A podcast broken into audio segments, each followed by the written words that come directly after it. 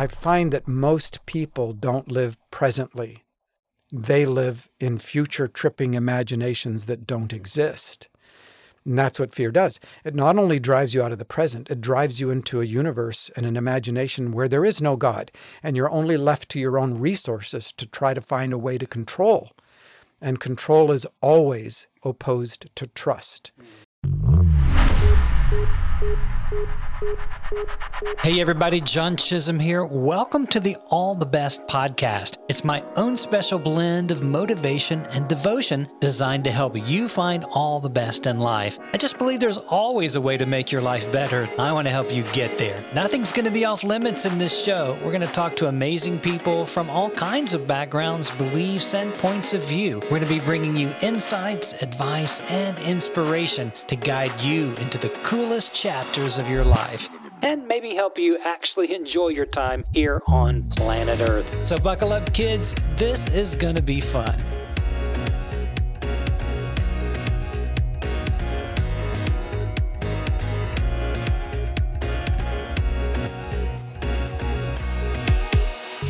Hey guys, and welcome to the show. It's always great having you here, but you knew that.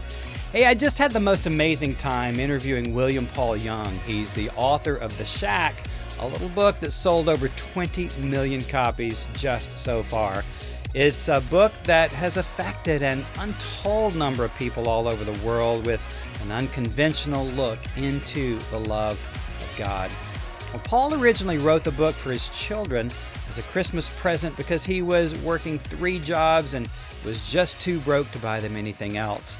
He remembers printing only about 15 copies of it at the Office Depot to hand out to his family and friends, but millions of copies and an incredible film later, Paul is as unaffected by its massive success as if it just never happened. You know, I didn't even talk to Paul about the book in this episode because there are dozens of other great interviews out there about the uh, shack and how it unfolded that you can find online. I'd met Paul earlier this year at a men's breakfast that was hosted by uh, my friend Wes Yoder, who also joined us in the studio today for this interview. And it turns out that these guys have been hanging out at a prison here in Nashville with an on fire group of death row inmates who have a thriving relationship with Christ. And we actually interviewed one of them, Terry King, on a 30 minute phone call that you're going to get to experience in this podcast. It's just profound to hear Terry's story of the ultimate brokenness turned into the ultimate redemption, not only of his own soul, but of his reconciliation with a close family member of the man who lost his life at Terry's hands 39 years ago. You're going to get to hear how God used the shack to release Terry from the severe guilt and shame that he's carried for that crime all these years, and how he's ready to face eternity any moment that his sentence may be finally carried out. So, this show is longer than usual, but there's so much riveting content that I just couldn't cut any of it. You're going to love the interview with Terry and hearing the depth of Wes and Paul's hearts for him and the other men incarcerated with him. I knew this was going to be a very special show, so chill out with me a little bit and get ready to have your mind blown again, or maybe even for the first time, by the expansive love of God that flows through the life of my very special guest, author of The Shack, and my new best friend, William Paul Young. All right. Well, it's incredible to have in the studio today two wonderful new friends, Wes Yoder. We've been friends for quite a few years now. We've known each other, I think, at least 30. At least. Yeah. Probably, probably 40. Uh, I would think so. You know, I figured out this week that I came to Nashville 39 years ago and didn't know anybody. Came here to take a job that fell through and had 40 bucks and no place to live. and I met Bill Gaither and Gary McSpadden and they signed me to a publishing contract. And I just swear mm. God must have closed their ears because I'm gone for what we know now, but didn't know then. Yeah. I know, but Wes, so good to have you here. And Paul Young. Good to good to meet you. So good to have you. And I We actually met before. we did, Yeah. right. And it was at New Canaan Society, men's breakfast, downtown Franklin at Puckett's. Wes, thanks for doing that. What a, what a great ministry that is. Well, I got, I get, uh, you know, when, when God wants to do something in my life, he usually has to trick me. and I had a friend who kept pushing, pushing, pushing, and we said, I, "Look, I don't want to do this, and I'm certainly not going to try to do anything, you know, like this by myself." So there was another brother that couldn't let go of it either, and we we, we played with the idea for about a, a, a year and a half, and I finally said to him, "Look, if we're going to do this, let's do it. If not, let's quit talking about this." But it wouldn't go away, and I said, "We need a location. Is there a location?" And he said, Well, there's this place called Puckett's. You know it? I go, Of course. So he said, I know the owner. Let's go down and talk to Andy Marshall at Puckett's and see what happens. So we, we are sitting down. Andy says, What's up, guys? We told him what we wanted to do a men's breakfast. And he starts to cry. Oh, and he said, I was, I was sitting on the beach last week at my, at my beach house asking God how I can use my business in the kingdom. No, and he said, And here you are. So, yes, what do you want to do? We said, Well, we'd like to do a men's breakfast with maybe orange juice and sausage biscuits and coffee for five bucks. He said, got you covered. We showed up the first week, had about 40 guys to start out, and he had a full buffet breakfast. Wow. And, and has done it ever since. Awesome. So 12 years ago. 12 years 12 ago. years ago. Yeah. I've been coming the last few years off and on. Yeah, I know. It's great Just to happened to catch the morning that Paul was there earlier this year and was just blown away with, of course, you know, a big fan of the Shack. I don't even have one for you to sign today because ah. we're giving it away, but just a delight to have you here in our studio. I'm absolutely honored to be here. Uh, so I've been, uh, of course, every time I have a guest in the studio, I go back and I I try to just even if I think I know something about you, I I try to like dig stuff up. And if I can come come up with something surprising, throw that in. But I, it doesn't take much. I haven't about anything because you're so transparent and you just share uh, your story and so incredibly. Now, you, you're so covered on all the Shack story. I thought we just might not go there today. That'd be great. Just really open it up for whatever is on your heart. Wes, you guys spend a lot of time together. So I know we're going to be getting into some local ministry and have a mm. surprise phone call on the show today. So we certainly will. What's going on at you, Paul? I was thinking about what Wes said about being tricked. But I actually, I actually think that God takes prayers seriously. When I figured out in my 20s that the choices I was making for myself were always worse than the choices that God made for me, I started kind of, it took me a while to get used to the idea of, of giving him, you know, kind of the throttle and the, and the rein or the steering wheel and the throttle. But I, I started probably 20, 25 years ago, just holding out my hands and saying, God, um, uh, would you take out of my hands anything you don't want there? Mm. And would you put into my hands whatever you want there? And I don't care. I don't care what the results are. And the fun of that has just been remarkable. I dare anybody to do that. Yeah. There's there's something absolutely profound and life-changing when you begin to realize that God is of such a nature of love that God will submit yeah. to our choices. Right. And and you think, now why? because we get taught a lot about sovereignty and power and all of those. God has this plan for you.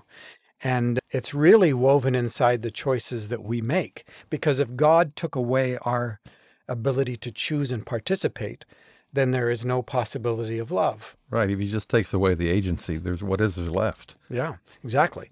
So that's remarkable. You know, one of the things that has been really true for me has been uh, my dad died uh, just uh, middle of May this year, 2022. And, and I have a difficult history with my father. I was the firstborn missionary kid, preacher's kid. And a lot of expectations were placed on me, which is it's a difficult road for PKs and and uh, third culture kids. And he he was a man who came right out of the bush. You know, he was a hunter, trapper, logger, who his father had beat a capacity to be a dad out of him before I ever showed up.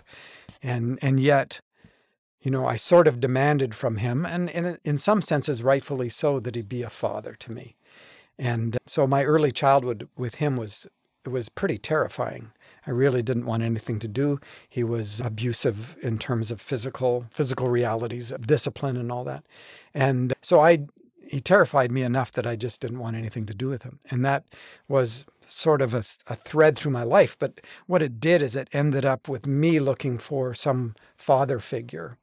And, and then, you know, he began to soften as he aged. But he would, I'd go into situations and he would blow them up. And on his 80th birthday, he he passed at 92, so 12 years ago. On his 80th birthday, he he blew it up again. And uh, I went for a walk because I was kind of pissed off, and um, and I, I felt the arm of Papa God around my shoulders, and we walked in silence for a while. And then I hear that voice. You know, I've never heard God speak audibly. I have friends who have, and I absolutely believe it. Definitely, God has that capacity. And uh, but I hear that voice strongly, and I know that voice now. I have a very conversational relationship with God, and uh, I hear Papa God just say, "Paul, you know your dad hasn't had a capacity to be a, a dad to you for 60 years. He's not suddenly going to figure it out." And I'm like, "Yeah, I know that." And I hear, well, if it's okay with you, how about if I be all that to you and more? Mm-hmm. And it crushed something inside of me, and I'm just bawling, you know. And I realized it was like the lights came on, and I realized that throughout my relationship with my dad, the reason he would keep blowing things up is that I would keep planting m- mines in the minefield that really were expectations. And he didn't know where they were. Right. And and I realized that being a father was a subcategory of something much more profound and greater, and that is being a human being. Because there are many human beings who aren't dads or moms, right? And so being a human being was the greater of the two. And uh, not that being a father or a mother is not significant and important. So I let him become a human being 12 years ago. And and our relationship immediately started to soften. And when you let go of expectations, everything becomes a gift, right? Expectations draw a line beneath which nothing's a gift. And so we, instead of living with expectancy, which is wide open and available to what's right in front of me in the present, an expectation draws you into some imagination of what should happen. And then people disappoint you because expectations are simply disappointments waiting to happen. Mm. And and that began to soften our relationships and, and and 2 weeks before he died I call him. I've gotten 5 phone calls from my dad and 3 of them were tragedies. And so he he just doesn't call. And I, so I called him again. And I, I started have, having conversations on the phone fairly regularly and finding ways to go up and see him. And up in British Columbia.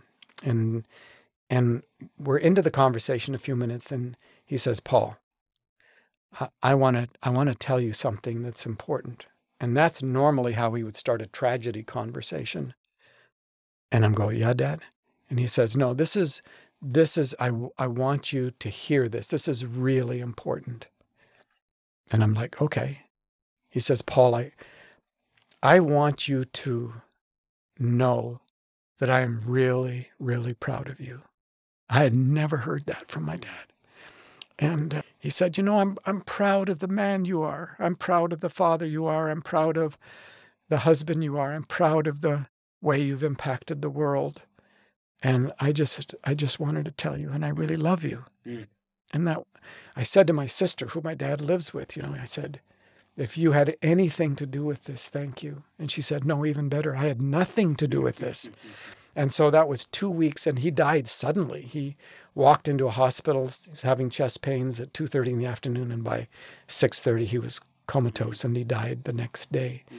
And, uh, and so we had a family gathering, and he didn't want something special. And, and there were nine of us, including the, the funeral director at the burial site. And, and uh, I get home and there's a card waiting for me in the mail. And, uh, you know, you don't get cards very often. It's just an unusual sort of thing. Emails and messages, and they're wonderful, but a card, a card that was sent to me by guys on death row in Unit 2 in Tennessee. And uh, I've got it right here, and it's sort of a generic sympathy card, but the inside is almost all blank. And so on it are written all these notes. These are guys that have become my friends. And all of these guys are sitting on death row. Terry has been on there for 38 years. And, and we have quote unquote a justice system, justice system that leaves no room for transformation. Like Terry said to me one day, he said, You know, it's kind of a horrible thing to be only known for the worst day of your life. And uh, so I've been friends with these guys, and Wes and I have regularly gone in. We're going in again this Sunday just to see our friends. And these guys are some of the freest guys I have ever known in my life. And the last time we were in there, they had put together a, a communion service.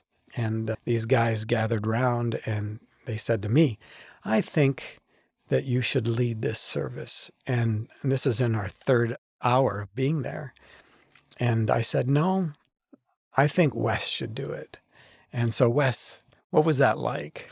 Well, we, we had gone in to the prison that evening to visit with Terry, who's going to call in here in a little bit, and with another brother who was scheduled for execution. And he had requested through his attorney that he would like to meet with Paul Young as one of his last requests. Well, we get there. Terry comes to greet us in the in the cell block and then runs over to get he said I'll go I'll go get Harold. And Harold comes and sits down right across the table from us and he says, Hey guys, great to see you. And he said, What do you want to talk about? We go, Well, what do you want to talk about? He says, Well, uh, anything you want to talk about. We said, Wait a minute. Paul says, Wait a minute. You called this meeting. You asked us to come. He said, No, I didn't. So he didn't even know that his attorneys had made the request that Paul came. They made such a specific request that Harold wanted to meet us. And so this is now we, we, we were sitting there talking, and it's now five twenty-five, and their their their Sunday evening fellowship group inside the the cell block on death row meets at five thirty. So just before the five the guys start coming in and, and they turn to Paul and said, "Oh, by the way, you're our guest speaker for tonight." so he sp- so he speaks for an hour and a half. I don't think that's hard for you. No, he, yeah, he speaks for an hour and a half, and then then I find out one minute before I'm leading a communion service that I'm leading the communion service. I go, "Okay, Holy Spirit, what do you want to do with this one?" And I had been meditating on Psalm 126 about when the Lord restored our fortunes, we were like those in a dream you know that that you know those who go they said among the nations the lord has been good to them the lord has been good to us and i had them repeat that they shouted it in the cell block mm. and then it says those who go out with their bag of seed weeping will come again with shouts of joy bringing the harvest with them and this was just the the beginning of our celebration of the eucharist and the most joyful celebration of Christian communion I have ever been a part of in my life, mm. ever. And, and, the the joy in that in that cell block was was absolutely palpable. And I I left saying this somehow this joy that we felt. We said this on the way home. It feels almost prophetic. And the next morning, Governor Lee announced that there would be no more executions in the state of Tennessee through the end of the year, so that they could address the problems with the poison protocol that they use in the executions tell them, tell everybody who are listening what you had them do in with the bread. Oh well, this they had never done this before, but sometimes when you have a small group and you have the opportunity to pass the bread to them, you know, you can say, you can pass it out. This is the, the, the body of our Lord Jesus Christ, or this is the royal feast of our Lord Jesus. This is his body broken for you. And I shared a little bit of that and said, I'm, I'm going to start here and I want you to pass the bread to the brother on your left until it goes around the circle. And I want you to pronounce a blessing or whatever you want to say to your brother here in the cell block. And there were tears. It, it, it was it was unbelievable. And Paul and I were blessed in the same way by by the brothers speaking something to us. And Harold, who was due for execution in, in a matter of days, he says, "Look at this concrete and this steel and these bars, they have nothing at all to say about freedom. Because freedom is what is in the heart and what has been established by the presence of the Father, Son, and Holy Spirit. You know, these guys, they, and I think this would be a great idea for every family and every church community, but they have a, a wood shop where they make gifts for people. And they've sent Wes a gift, they've sent me a gift, they've done Stations of the Cross and wood. And they have a, a library that's a little bigger than their work, uh, wood shop. And they built in the wood shop what they call the Table of Reconciliation. Seats about 14. Yeah. And so the agreement in the cell block, and there are 48 guys in, on death row, is that if, if any of them have an issue with each other, they will meet at the table of reconciliation and not leave it until that issue is resolved.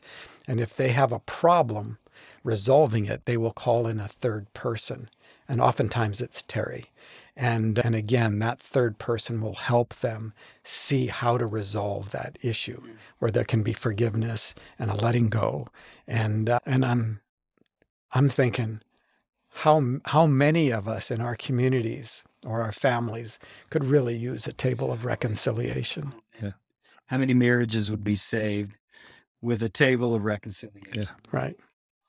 So Terry's going to call in. Terry's going to call in in just a few minutes, and we're going to have a conversation. He is he has just become a. uh, He calls me about every week, and I think Paul too. He gets five minute calls that are free, and it's just just alive, joyful. I have promised him a big chicken dinner the minute he gets out of prison, Lord willing. uh, But who knows if that will happen? I don't know if they have chicken dinners in heaven, but Uh, but we'll have something better. it could be. Yeah, we're gonna have we're gonna have a celebration meal for sure. Yeah, yeah. Of course, we pray for his release, and uh, what a, what an amazing story. And and I did hear a conversation like this live at Puckett's that Right. morning, and it was just incredibly moving to think of someone who is incarcerated and on death row to have such joy and such vibrancy in Christ when a whole lot of us on the outside are in our own prisons. Right. prisons You know, Terry said that at one point. He said, or I said to him, I said, you know, your your prisons are obvious, right? You got the bricks, you got the walls, you got the bars, but so many people on the outside don't even know that they're inside of a prison because it's not so obvious. And and there's there's something about when you see the walls of your prison, you can begin to deal with it and uh, dismantle its power. And uh, the beauty and the freedom that these guys have as a group I've I've never encountered, and uh, they're among the freest group of people I've ever been around. Yeah, and the thing that that does is it humanizes a category of people, right? right? So, and I've watched that happen. I was uh, speaking at at St. Henry's Right. and down down in Nashville and Terry called in and nobody knew that I was going to do it. So it was all set up. And so Terry Terry talked, I held the phone up at the microphone like Wes will today. And Terry began to just talk. And I watched that room transform because they no longer could keep a category of people called those guys on death row, those monsters on death row. And and I watched Terry humanize an entire room of a few hundred people and it was it was absolutely remarkable they couldn't unhear that Exactly. yeah yeah I was so oriented toward thinking that these guys in prison who say they follow Christ are just jailhouse conversions. And then I started seeing the reality of, of, of the the depth of their faith and the challenge to it every every day is their life is in the balance. And are you going to live, you know, where you are already in Christ? Are you going to live in Christ or are you going to live in some fabrication? And there, I mean, as Paul mentioned, a lot of the impressions that that all of us have had at one time or another, these people have done monstrous things, and some of them have. But what we're finding in this group of guys is the honesty to, for them to admit what they did. And then there are several down there who haven't done what they're accused of. Mm. And and it, that becomes clear in this context of the, the human dignity of a group of guys that tell the truth to each other. It, it becomes clear who's telling the truth and who's not. And mm-hmm. it, it's amazing. It's just amazing. So, we think of the transforming revelation of the nature of jesus and i mean you you read the scriptures and it's full of murderers right. right whether it's david or the apostle paul or and and we don't seem to have a big issue with the fact that they were transformed and they changed. Right. Because the justice system here is primarily retributive and vengeance oriented there's no place for transformation. Once you're there you're there till you know you die. since since 1979, when the Supreme Court reinstated the, the, the death penalty, there was about a three year moratorium. Since that time, according to the research, there have not been any executions in America for for for those people who could afford their own defense. And most of them most of the executions are in former slave states. And I, I'll let you interpret for yourself whatever you think that might mean. But it means something. It's not nothing. And we have this problem because we theologically say, well, these people are bound up in sin under the law, therefore the law of Moses applies to them. But the law of Moses applied to King David. And here's a man, a wealthy man, a leader of the country, and a man of privilege. And he had two counts that would have been, according to the law of Moses, would have been criminal offenses worthy of death.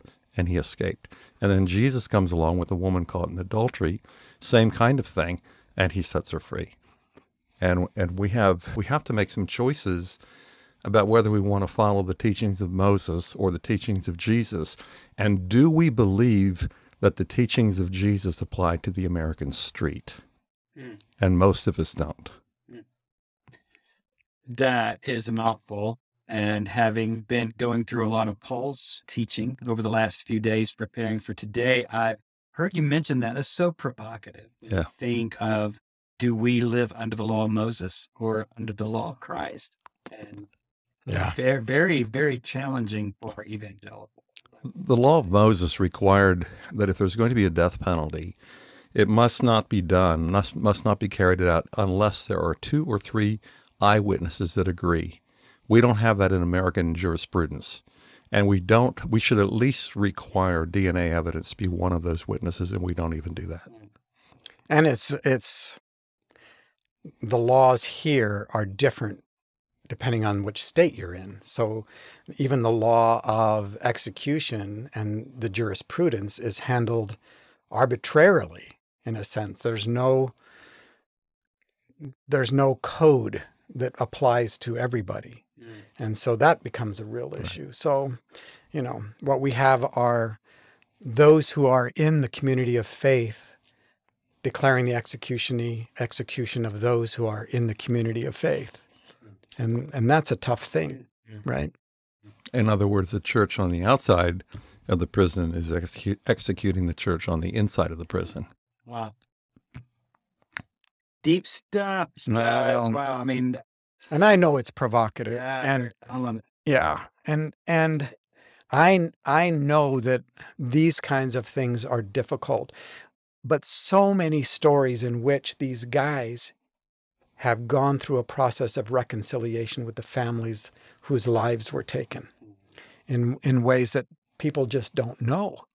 You know, we have one situation where was it the mother of the the person who was killed moved to Nashville to be close to the, the Perpetrator. Yeah. yeah Yeah. And and and this we have to really be careful in terms of our passion about this subject to care for the victims because yeah. if if we don't if we don't equally dignify their humanity just as we think the the, the dignity of the of the perpetrator, Perpetrator. must be preserved must be restored same is true with the victims. And this is this is a hard issue. This is not easy. And and you know there are there are some victims families who say i want justice and justice means death and others who are saying i want justice and justice means love. Hmm. And it's it's a tough call and i completely respect any victim's family who is on either side of that des- desire whether whether it's a desire for revenge or a desire for justice in a ret- retributive sense or desire for justice where love is the, is the applied principle. I i have complete respect for the sorrow and the pain and the anguish and the suffering of the victim's family. So I don't want anybody who might be listening not to, to, to misunderstand us on that point. Yeah, and it it opens up. It doesn't just take a sh- snapshot of what happened. It allows for the grieving and transformative power of the presence of the Father, Son, and Holy Spirit in in both the perpetrators and the ones who were victimized, and and that allows for movement. Right, right now it's just like a, a it's everything. Time stops, and and the person who was victimized in this, the family that it, it- that victimization extended to, they make a decision that a lot of them then regret down the road because of changes in their own heart. And, uh, and this, nothing allows for that to actually happen. We, we understand that forgiveness is for the sake of those victimized. It allows them to let go of that event and that person in a way that allows them to move forward and live, right? And the language in the New Testament is if you have faith the size of a mustard seed, you can say to this mountain of unforgiveness, be picked up and thrown into the sea, and it will. So you have that power. And a, and a lot of people that are harmed create an identity based on that harm and get stuck in that history. And then everything in terms of how they look at themselves and how they look at the world is all seen through the lens of that particular event and that person. Mm. And that's not freedom right. right? And then reconciliation, which is a much more difficult process, involves the person who committed the act tell the truth, actually become a truth teller. This is confession, right? And that means that they own what not only what happened, but all the repercussions of it. And then they sit in the stories of the damage that they've mm. done. And then, in terms of owning it, they then begin to change over time. That's repentance, right? To change over time. Even then, they have no right to declare that reconciliation should should happen. When it does, it's an absolute miracle, hmm. and uh, and that's the truth in my life in terms of the adultery that I committed. And it took 11 years for Kim to trust me again, but it required truth telling. It required change over time. It required owning what I'd done. It required being able to then talk to the family, her family. You know, the first person that I needed to tell was her dad, who lived with us for 17 years. And I'm telling you, that's a hellish road. The road to reconciliation is a fire. And these guys know that. They don't expect or demand reconciliation, but they are working at everything on their side they can do and trusting in the miraculous presence of the Holy Spirit involved in this conversation with the ones they've harmed. Think you called it the great and terrible grace of God. Oh my gosh. You know, thankfully I married the wrath of God. you know, part of the reason I'm as healthy as I am is because Kim was as powerfully strong and fiery as she is. Right. Yeah. Well, it it is miraculous to see how God has brought such tremendous blessing, healing, my own wife thanked you as you came in the door today, mm-hmm. you know, for the way that, that your work has blessed millions. What is it? What does it feel like on this side of 20 million? on that side of 20 uh, million. It's like, yeah, I know. You, you, know, I mean, when, when I hear you tell the story of your dad at 80, you know, finally being able to, to be real at uh, 90. Yeah. At 90. Yeah. 92. And, and then this card from these death row inmates. It, it feels to me like that might be a little more meaningful. I mean, I'm sure you're glad about all the success of the movie and the books. Oh, uh, the subject. Yeah, those things are just smoke and mirrors as far as I'm yeah. concerned. You know, when I made the 15 copies at Office Depot as a gift for my kids and then gave the extras to my friends, it did everything I wanted it to do. Right? It absolutely accomplished what I wanted it to do. Everything that happened down the road after that was sort of like, how how funny is this? Right? How unbelievable is this? So everything after that is like, thank you, Holy Spirit. We'll have more, please. Terry, good morning, you dear. Hey, brother. Terry, it's Paul. Can you hear Paul? Hey, Paul. How are you? And we want to introduce you to our friend John Chisum, who is the creator and leader of this podcast and just has been doing marvelous things for a long time with creative people and songwriters. So say hello to John. Hey, Terry. How are you, sir? Hey, man. God bless you. Thank you so much for being with us today. Oh, it's an honor and a privilege. I've been sitting on pins and needles, excited about the opportunity to speak with you. And anytime I can hang out with my friends Paul and Wes, it's just a privilege and an honor. They're good guys.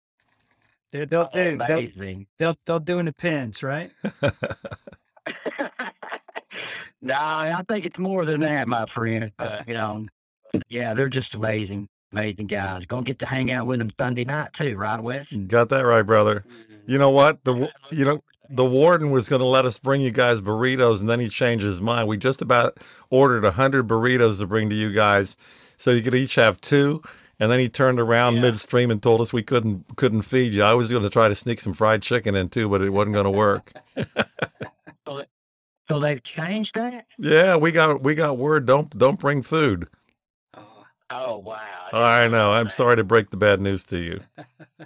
Yeah, well, I, I was just told somebody, hey, we'll be eating Sunday night. but it's, it's still all good, you know? It's good. We'll be there. Oh, for sure. Look forward to it.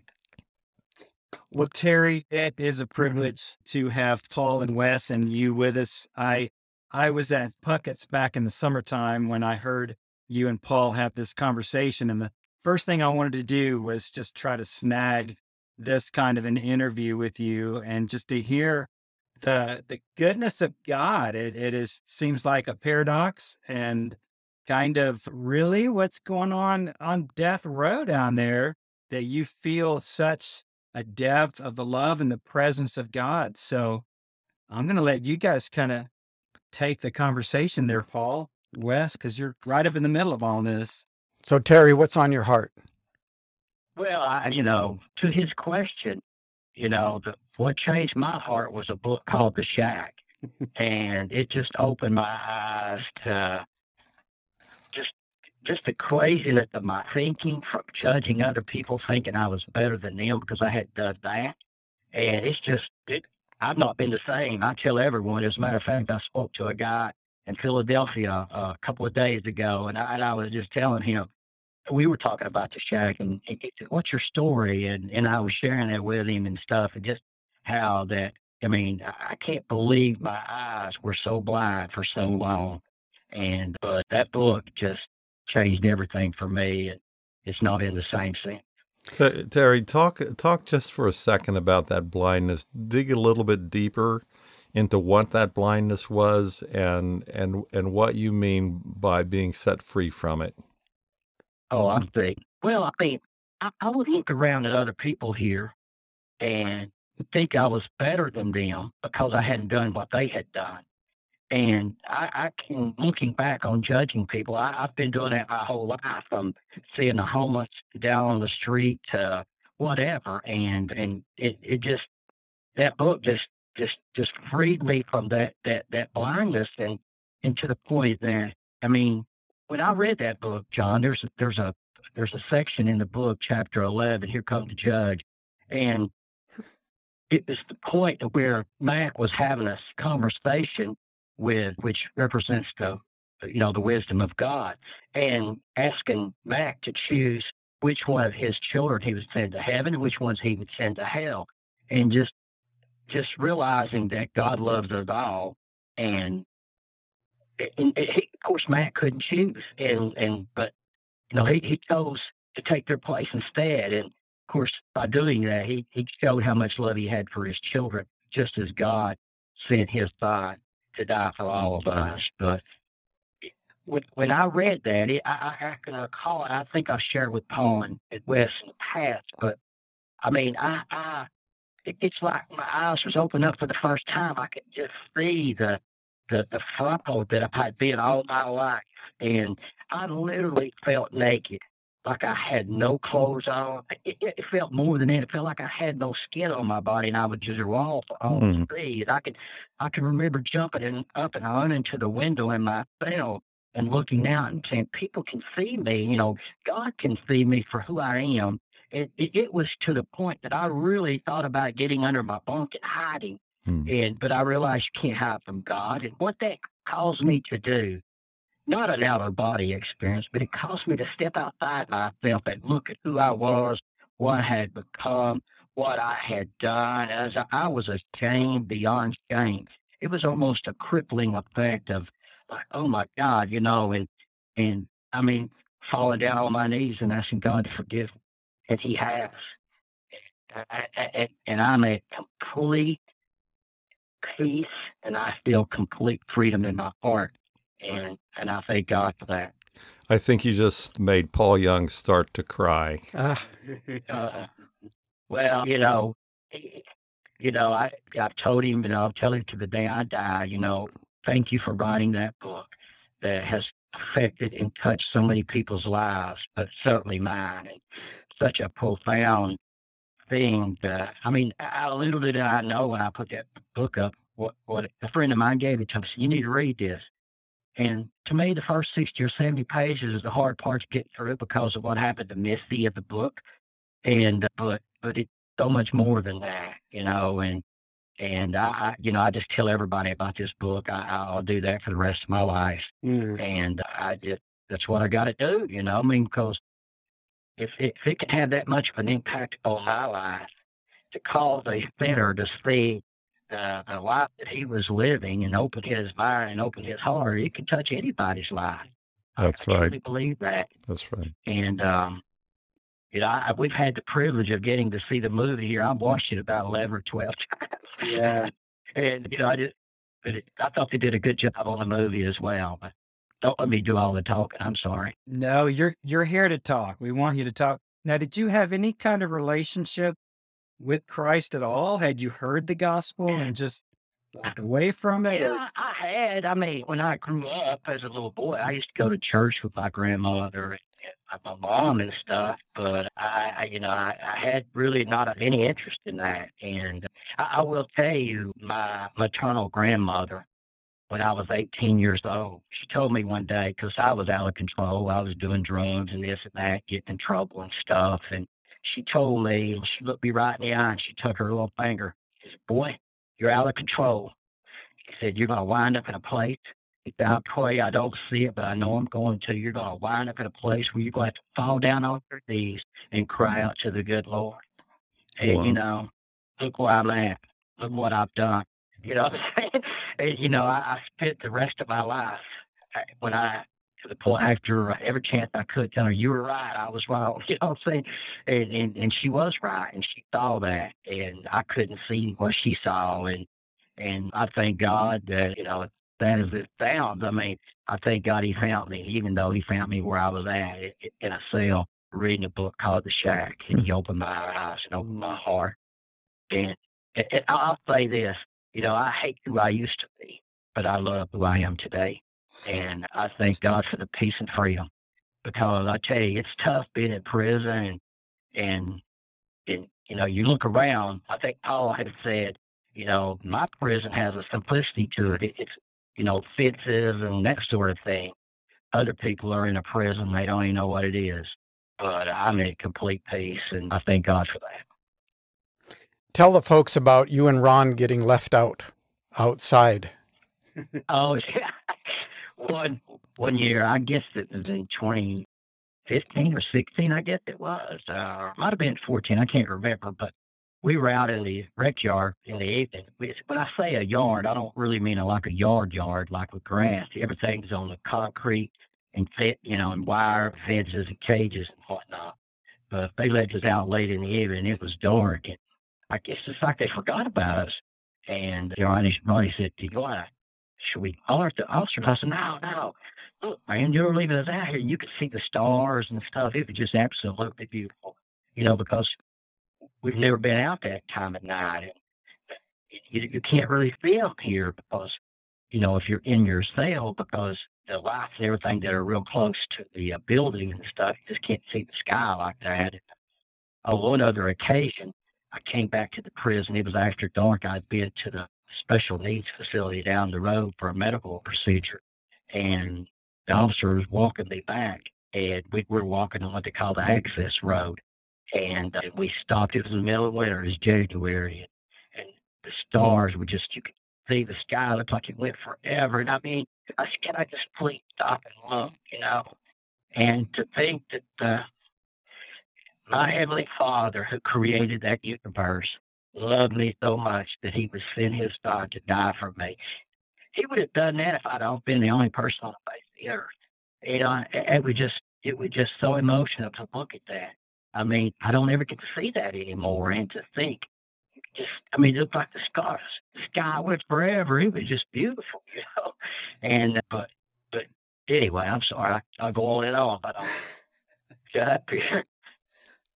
Nothing to be sorry about. And puts a whole new perspective for myself. You know, when I get to walk out, take the dog out in the yard, or you know, 18 times a day to look up and be more appreciative oh, of, Right. of what we're out there to do. You you even get to step on grass. I do. No, that's true. That's another thing, John. We never walk on grass here. Mm. Everything's concrete or tile or that sort of thing, and uh, it, we we just don't. And um, it just, gosh, you know, one of the things that anytime anybody gets off the road, one of the first things they do is go walk on grass. But Mm. it's just, I mean, you can see it, but you can't touch it. You know, I mean, it's just out of your reach because the the, the wire mesh or the cage that you're in won't allow you to do that. It, and it is, it's just really, really crazy. I'll tell you a quick story. Back in 2017, I went back to court in Knoxville and I was getting ready to go into the courtroom. And they take me behind the, the, the courtroom there, close to the judge's chambers. And I'm in a waiting hallway there. And the carpet was just so thick, it was unreal. And I was standing on it and it was, it was so soft. Because everywhere I walk, I walk on, like I said, concrete or tile. And it was like I was losing my balance. It was so soft. And the officer was looking at me, so what's wrong with you? I said, this feels weird to me because I don't ever. He said, wow, I've never even thought about that. Said, I wonder, you seem like you were struggling. I mean, it was like I was um, not really losing my balance, but it, it was like it was shifting under my feet kind of thing. And he said, I've never even thought about that. When was when was yeah when was the last time you walked on grass? Oh, jeez. Walked on grass 39 years ago. Uh, Yeah. I've been in prison. I've been incarcerated since August of 1983. And so it's been a minute, working on four decades. That's at least two minutes, brother. Yeah, oh, absolutely. absolutely. So uh, tell us a bit about the community of guys that have formed together. Oh yeah, there's there's a there's a core of guys here that uh, we all worship the Lord together, and you know it's every bit of a community and a family is, and I say probably more so than anything on the street. And you know we look out for one another. We remember each other's birthdays. We are uh, we were there. We are we are always there from during our time of need when maybe a family member has passed away. I, I recall when my mother passed away in February the 6th of 2019. One of the first persons I went to was my brother, uh, Kevin Bonds, And he is the, actually the resident chaplain at this, at this unit, at our unit. He's been ordained. He's become an ordained minister since he's been here. Yeah. And uh, he's someone that I know that I can always go to during my time of need or, or, or grieving or just, uh, you know, want to share something in confidence or whatever. And he, he's always been there for me. Just an amazing guy. But there's a core of us like that and, that are there for one another and try to always be there for You know, I I I get an opportunity to share the card that you guys sent. It is Oh, yeah. yeah, it is one of the greatest gifts I've ever received in my life. And uh, you know, and it's there's so much between the lines. And uh, there's so much depth of of love amongst you and for me and you know, for the scriptures and for the character and nature of the God who dwells inside of you. And uh, I'm I'm just so grateful that that was waiting for me when I got home. But man, we love you, Paul. And, I know. and we're all looking forward to seeing you Sunday evening. Can't- a couple of hours with you. Yeah, can't wait. know, to know you is to love you. You know, I mean, you know what I'm saying? So I, I hope you feel that. You know, Oh I man. always feel that. I, you know, as I feel the love you have for me and for us. You know, we feel that. We know that, and you know, love is a mutual thing. You know, I think, and just just as our Father loved us, we love our Father. And but, but absolutely, man, it was a, you know, it's a, you know, I just think that you know, what you got to share with us the last time you were here and everything, you know, concerning, you know, the reason why we sent that card and everything, your father and everything. It was just, just a, just a privilege to hear that. And it was a privilege to just spend time with you that time. I back, I think it was back in, was April? And May? yeah, it was April, it was right. April. Uh, beginning Yeah. first And- few days. So, you know, we just we just love you, man. We just we always want to love on you. That's the reason when you when you we know you're coming, we all get so excited, you know, thinking about spending some time. Oh, man. I- Is Paul going to be the program again Sunday night, or are you doing it this time? Oh no, no, Paul will be. not me, not me. Certainly not. But uh, You know, yeah, they, they want to hear Paul speak, not me. That's for sure. uh, he's a good one. He's good at it. So no, no Oh, lack of absolutely. good words and teaching out of Paul. Well, listen, I I appreciate Paul and Wes kind of opening our eyes, those of us on the outside who may have kind of written off, you know, uh, people in prison, people certainly on death row, things that, you know, you're there to pay your debt and kind of forgotten. And so it's it's really an awesome thing to kind of just be brought into your world for a moment. And, I hope this is an appropriate question to ask, but you know, when I think of someone who's received a death sentence, do you have you lived with a sense of dread or has that been kind of erased in uh, your experience through Jesus? I mean, how that feels unimaginable to someone such as me, though I'm sure I've probably done things certainly mm-hmm. worthy of the eternal sense of, of death. But what Well, is that? Is that a Great weird question. No, you could ask anything you want. There ain't no question off limits with me. But if I understood your question, is before before Christ, I did. I, I I always dreaded it. My time here was was was tough and hard. But since Christ, and and, and all that came about as after I read the Shack. But since then, my time here flies by, and, I'm at complete peace. I'm standing in a cell right now, about 10 or 12, something like that, I guess. And I'm telling you, I'm at complete peace. Mm. And God is good. Look, God didn't stop at the at the at the boat coming into this prison. I don't go there. No, that's not true. He does. You know, Scripture says, "Go visit those in prison." You know, that's what Scripture says, along with many other things. But God is as alive and real today, right here, as He ever has been. And and so, I hope I answered your question. You did, and and and I know you'd said that earlier in the conversation that you were at peace, and that is astounding and amazing. And the the fact that God doesn't, His presence doesn't stay outside the prison bars, and uh, Absolutely. to, to feel that presence, to have that sweet communion with the guys there. I, as a musician, I've done a fair amount of prison ministry uh, in and out of different cities I've lived in, and I've never ministered to a more grateful audience. It's it it is it blows me away every time I get to go do that. So maybe there'll be a chance Wes and Paul can get me in. I could come do some worship leading or something with you guys.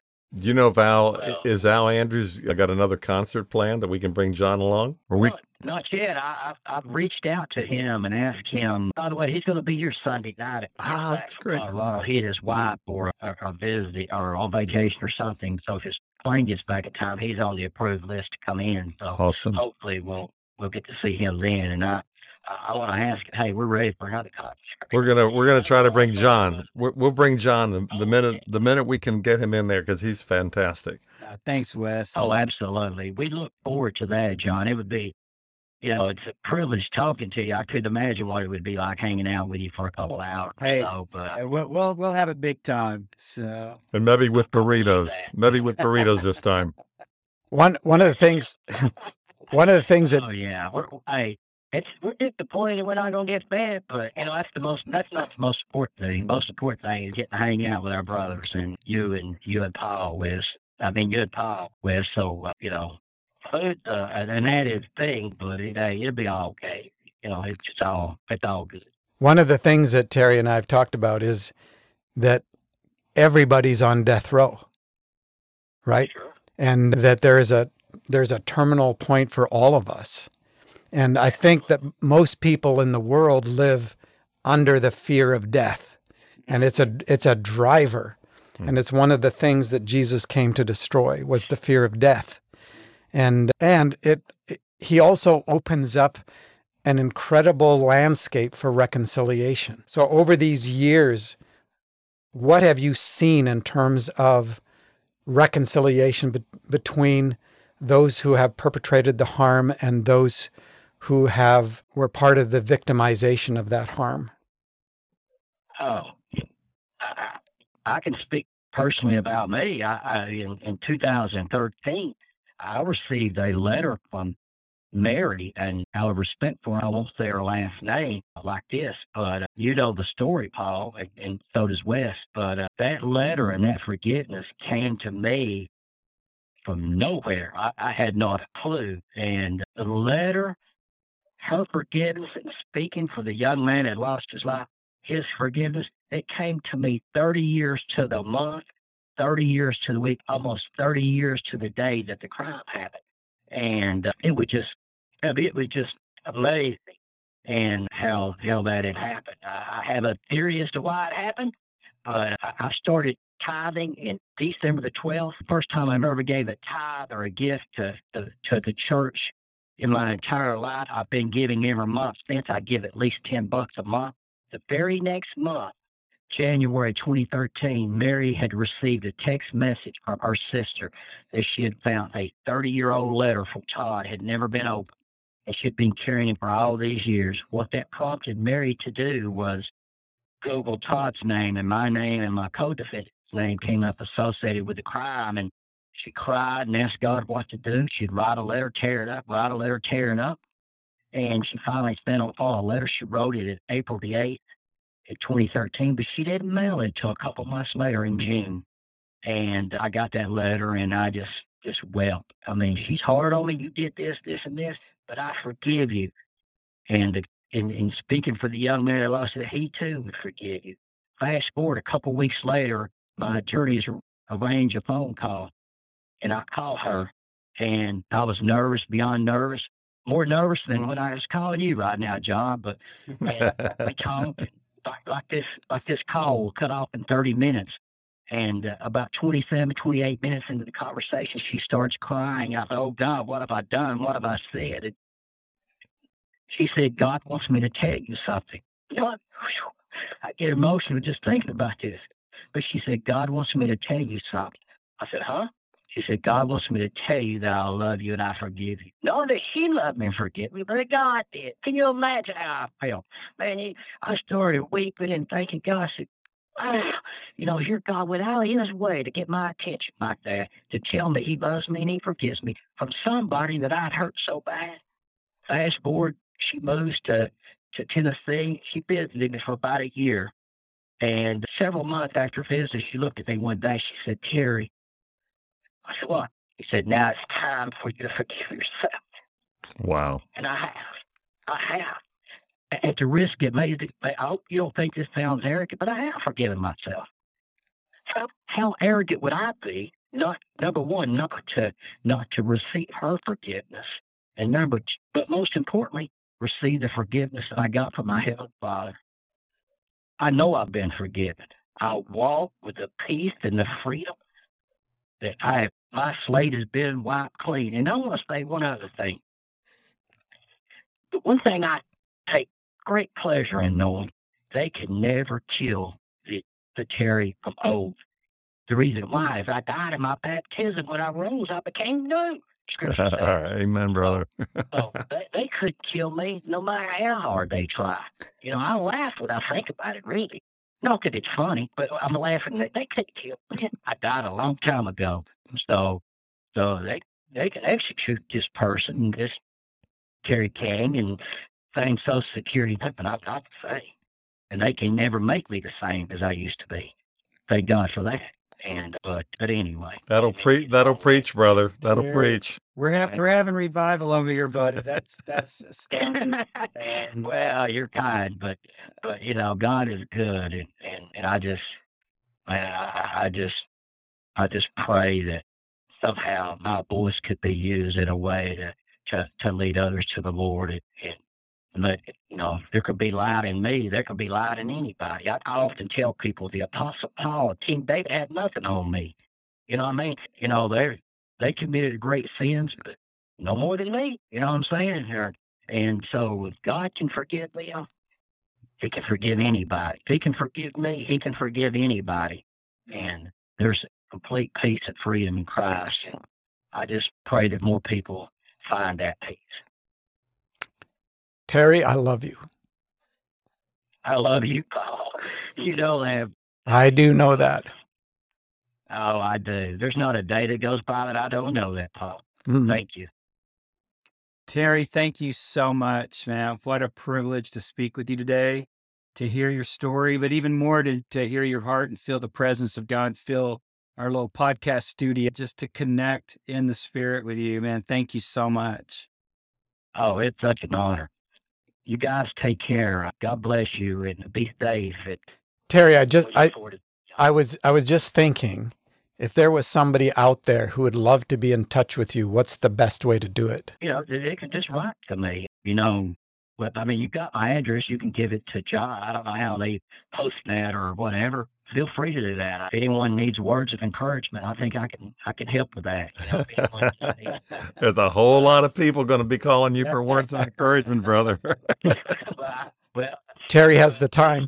you know, feel free to give them my give John my address, how to reach me. Both you and Wes have it, and whatever we can do to help anyone, we will. if you run out of postage money, just holler. okay, okay, Wes. But but anyway, man, I'm gonna it's fixing to cut us off, and I hate that thing. It tells you go sixty seconds left on this call. You have one minute. Was wrong. She says one minute. that was great timing. Close. No, say you're sweating the clock. Oh, it would go slower. The time stops. for no Yeah. Man, hey, look here, y'all. You guys take care. Have a wonderful day. God bless y'all. I love you all. You love All it, We'll see you soon. It's a speaking to you, sir. You as well. Thank you. Peace of Christ, brother. Bye bye. Bye. You know, there was so much in that oh conversation that we could camp out on. And, and one thing I'd like to go back to for just a couple of minutes is just the fear of death. And that's the reason I asked that question. I know. It was a great question. I, I felt a little awkward because it's like, okay, we're talking somebody on death row. Do you say that, uh, you know, all that? But I really wanted to ask that question. And it just felt like he answered it with such honesty and authenticity. Yeah. They kill the body, but they can't destroy the real Terry. Yeah. The the day that I first met him, and uh, I there's a friend of ours, David, who he uh, decided to go in terms of quote unquote the prison ministry because he was at such a low point in his life that he needed to think about somebody else rather than just himself. And so when he found out that I was in town and we connected, was it you that did that, Wes? I don't remember. I'm not sure. Yeah, probably was.